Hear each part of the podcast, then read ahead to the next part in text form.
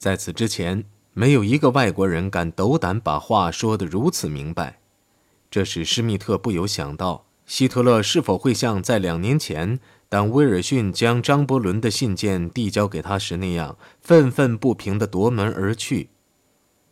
但他没有这样做，只乖乖地做出答复。他说：“三国条约只会调整欧洲的情况，如果没有俄国的合作，任何问题都不可能获得解决。”不仅在欧洲如此，在远东也是这样。莫洛托夫表示怀疑，他说：“如果你们待俄国为平等的伙伴，而不是当作笨蛋对待，我们在原则上可以加入三国条约。但是，首先要弄清楚的是这个条约的目的和目标。你们必须把大亚细亚地区的疆界划在哪里，准确无误地告诉我。”这样一问，显然希特勒便只有招架之功，于是他便突然宣布讨论暂时终止，否则我们会被空袭警报所困。希特勒原不喜欢与外国人在一起进餐，但仍邀请俄国人于十三号中午与他一起共进午餐。然而，他让步做出的殷勤却改变不了他的客人的顽固。第二次会谈时，莫洛托夫继续咄咄逼人，提出了芬兰问题。希特勒原来暗中算计，如果与苏联发生战争，他将把芬兰变成军事盟友。一提到芬兰，希特勒便从殷勤的午宴主人变成了暴躁的诉讼当事人。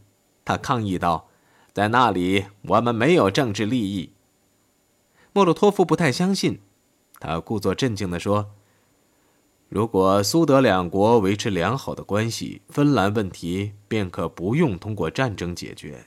但是在芬兰不得有德国军队，也不得有反对苏维埃政府的游行示威。希特勒耐住性子，用平静而有力的语调回答说：“在芬兰的德军不外乎是在开往挪威的过境部队罢了。”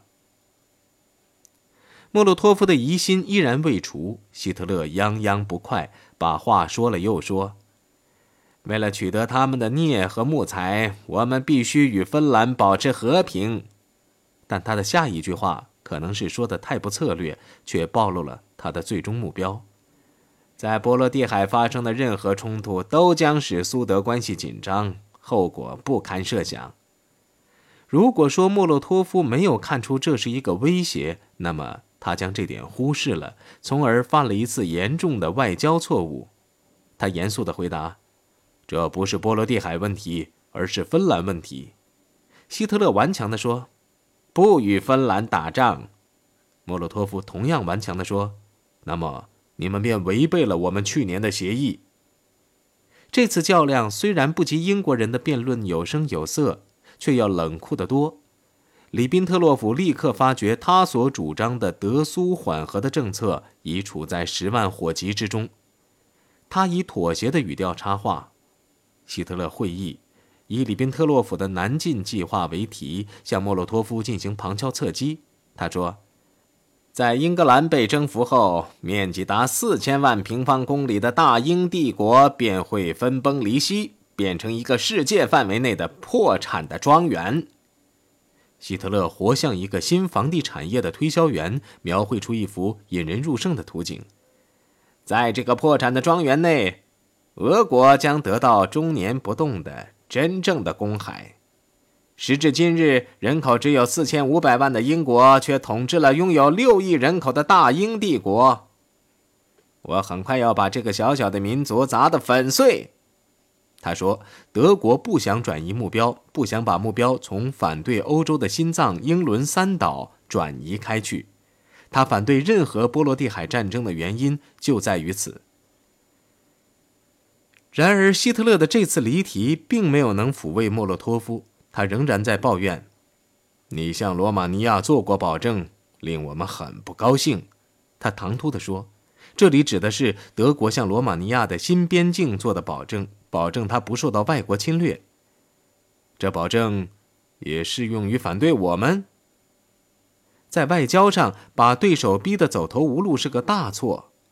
希特勒直率地说：“谁进攻罗马尼亚，他就适用于谁。”片刻后，他宣布休会，用的是昨天用过的借口：英机可能前来空袭。希特勒没有出席当晚在俄国大使馆举行的宴会。正当莫洛托夫在为友谊而祝酒时，英机前来空袭，宴会于是中断。里宾特洛甫陪着莫洛托夫前往威廉大街，进入了他自己的防空洞。之后，他便借此机会将他孜孜以求的四国条约草案交给莫洛托夫过目。这份条约要求德国、苏联、日本和意大利尊重各自的自然形成的势力范围，友好地解决任何争端。他将苏联的领土愿望定在朝印度洋方向延伸的南方。莫洛托夫并没有动心。他说：“俄国更感兴趣的是欧洲和达达尼尔海峡，而不是印度洋，因此纸上的协议并不能令苏联满意。”他坚持要求得到能确保苏联安全的有效保证。接着便列举了一长串其他要求，让瑞典中立，掌握波罗的海以及罗马尼亚、匈牙利、保加利亚、南斯拉夫和希腊的命运。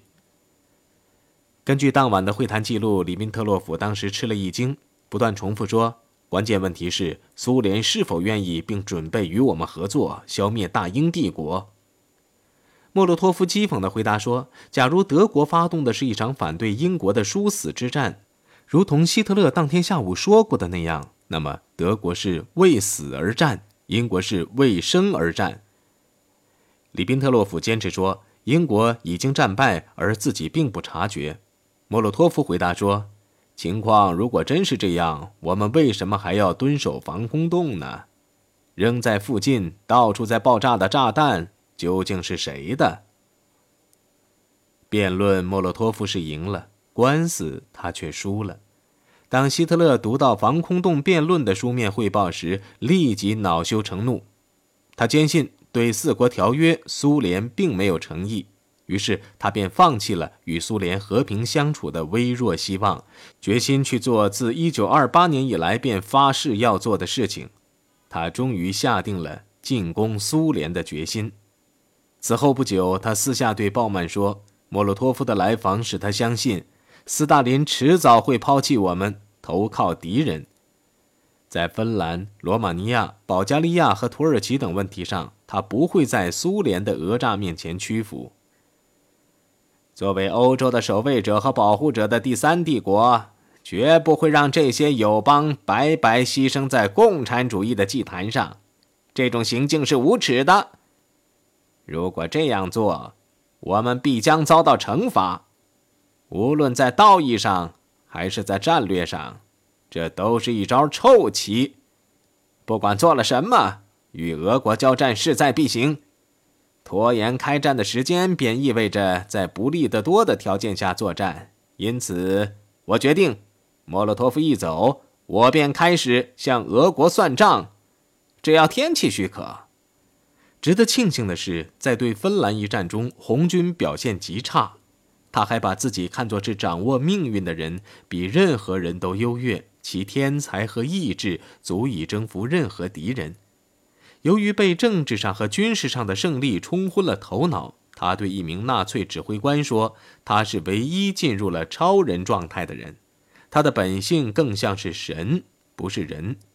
所以，作为超人的新种族的为首者，他不受人类的道义的传统的任何约束，完全超出法律。”然而，希特勒并没有泄露他的决定，他的三军将领依然认为首要的目标是英国。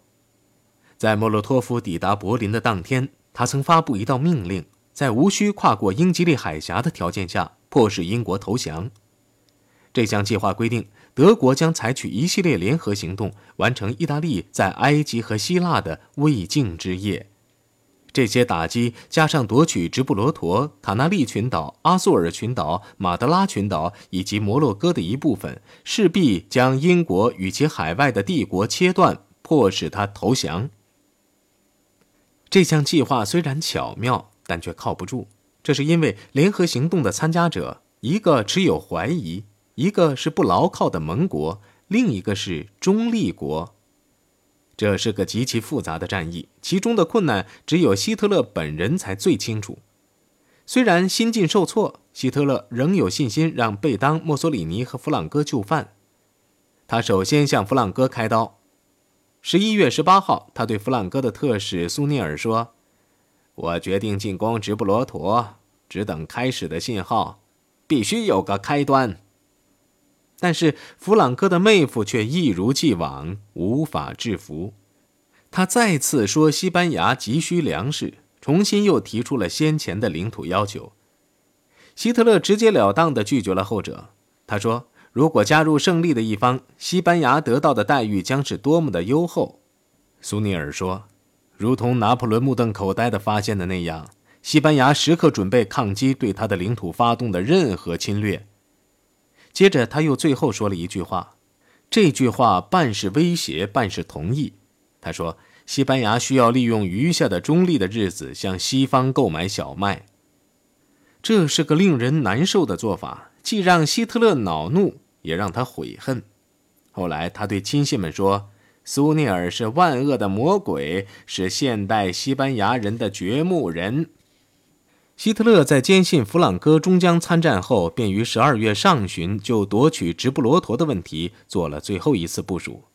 他告诉各位将领，关于菲利克斯战役，毫无疑问，在不久的将来，他便能获得弗朗哥的正式同意。然后他再派一名弗朗哥的私人朋友前去，迫使弗朗哥就范。他的人选卡纳里斯海军上将却是灾难性的。从1938年以来，他一直在反对希特勒。在正式场合，他把希特勒的论点一五一十地告诉西班牙人；在私下里却劝弗朗哥不要参战，因为这场战争轴心国是输定了的。卡纳里斯回禀说。只有当英国接近崩溃时，弗朗哥才愿意参战。听到这一点，希特勒失去了耐心。十二月十号，他令各军将领放弃菲利克斯，但是几个星期后，他又一次向弗朗哥呼吁。在一封调子哀伤的长信中，他向弗朗哥保证，如果他尽快进攻直布罗陀，他便立刻向西班牙运送粮食。他保证永远不抛弃弗朗哥。接着又做最后一次请求。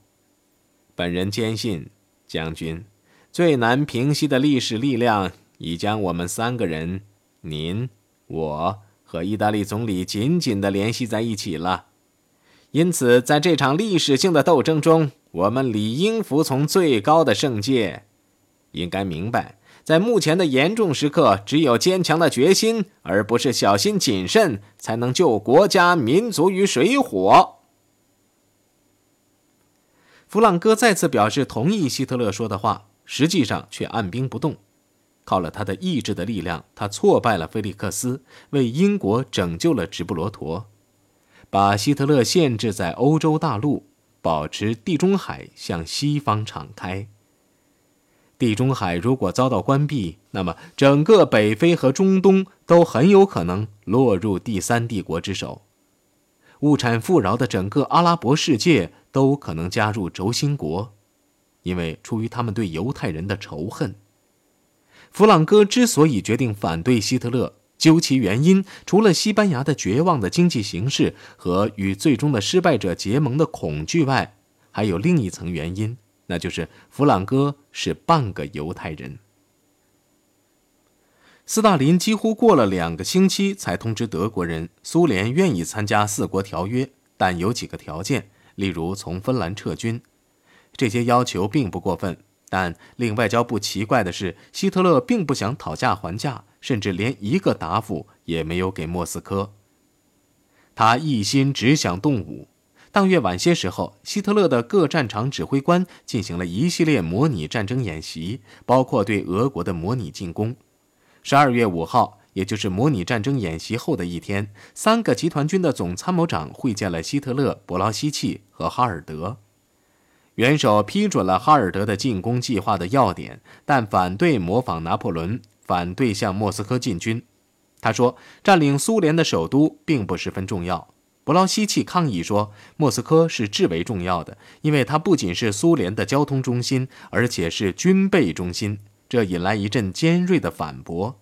希特勒说：“只有脑袋成了化石、满脑子是古旧思想的人，才认为值得去夺取苏联的首都。”他的兴趣在布尔什维克主义的滋生地列宁格勒和斯大林格勒。这两个巢穴一旦被捣毁，布尔什维克主义也就死亡了。他们进攻苏联的目的恰恰就在于此。伯劳希奇反驳说：“这是政治家的目标。”他的话惹来一顿训斥。政治和战略是互相依赖的，希特勒说：“能否在欧洲取得霸权，这要取决于对俄战争。例如，打败苏联后，他便能迫使第二号敌人英国屈服。五天后。”为了让自己认为即将到来的远征有所准备，希特勒在柏林发表演说，讲的是地球上财富的分布如何不平均。他说：“每平方英里要居住三百六十个日耳曼人，而其他国家却人口稀少，这是不公平的。我们必须解决这一问题，我们一定能解决他们。”与此同时，戈培尔则让德国为未来的艰苦岁月做好准备。他对同事们说：“圣诞的节日气氛只准延续两天，即使到了那时，圣诞欢宴也应与目前发生的事件的气氛相符。到处挂着圣诞树，一搞就是几个星期。这种气氛与德国人民的战斗情绪是不合拍的。必须提高德国人民的士气。”不准在农村小城镇和士兵们跟前演出脱衣舞，在大都市外，喜剧也不准讽刺政治或者演出淫秽黄色的笑剧。修改后的进攻计划于十二月七号呈给了希特勒，他把向莫斯科进军的时间改在波罗的海沿岸各国被消灭、列宁格勒被占领后，并把这次战役的代号“奥托”改为一个更有意义的名字——巴巴罗莎。这是神圣罗马帝国皇帝菲列特大帝一世的绰号。他曾于1190年率军东征，夺取圣地巴勒斯坦。他说：“驻扎在西部边境的大部分苏联红军将被消灭，方法是用机械化尖兵，像一把尖刀，深深插进苏联腹地。这样，那些仍有战斗力的红军也就无法撤回苏联的后方。这次战役的最终目标是要在伏尔加以及阿尔汉戈尔一带竖起屏障，挡住俄国的亚洲部分。这样，如果有必要，俄国赖以生存的最后地区乌拉尔便可以用空军加以消灭。哈尔德怀疑希特勒仅仅是在恐吓。他于是便问恩格尔：“这是否是一份真正的计划？”这个副官认为，希特勒本人也不知道。然而，骰子已经掷出，远征计划已经付诸行动。对那些主张胜利后应有节制、要德国停止侵略、一心只想坐享征服果实的人们，希特勒是没有耐心的。这些人宣称，欧洲的大部分已经落入希特勒之手。假以时日，英国也只好承认他在欧洲的霸权。但是，这种消极政策，希特勒是不会接受的。国家社会主义的目标是要消灭布尔什维主义，他怎么能放弃平生之志呢？他后来对鲍曼说：“我先前曾认为，我们应不惜一切代价避免两线作战。不过，请你放心。”我长时间思考过拿破仑及其在俄国的经历。那么，你可能会问：为什么要打一场反对俄国的战争？为什么又要在我选择的时间打？如果入侵英国，结束战争便会无望，冲突会没完没了地进行下去。美国人起的作用会越来越大。征服苏联的唯一机会是采取主动。为什么在一九四一年进攻？因为时间对苏联越来越有利，对德国越来越不利。只有在他占领了苏俄的领土后，时间才会有利于德国。表面上，这两个不自然的盟国之间的关系还是良好的。在将巴巴罗莎计划付诸实施后的数天，希特勒批准公布了与苏联签订的两项协定，一个是经济协定，规定双方互运商品；第二个。则是秘密议定书，德国宣布了放弃以前提出的对立陶宛的一块土地拥有主权的要求，所付出的代价则是七百五十万美元的黄金。